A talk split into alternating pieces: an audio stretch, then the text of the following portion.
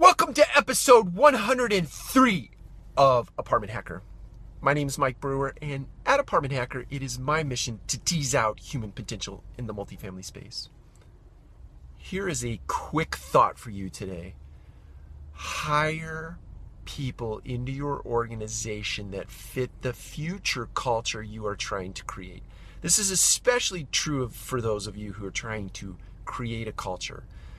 Uh, I think it's a truism that culture exists whether you have formally defined that or it just is, meaning whatever happens, happens, and that in and of itself defines culture for your organization. But once you've set down and you've actually strategically talked about your vision, your mission, your strategy, the values in your organization, then it is incumbent upon you to hire those type of individuals that fit the future culture not the culture as it stands today.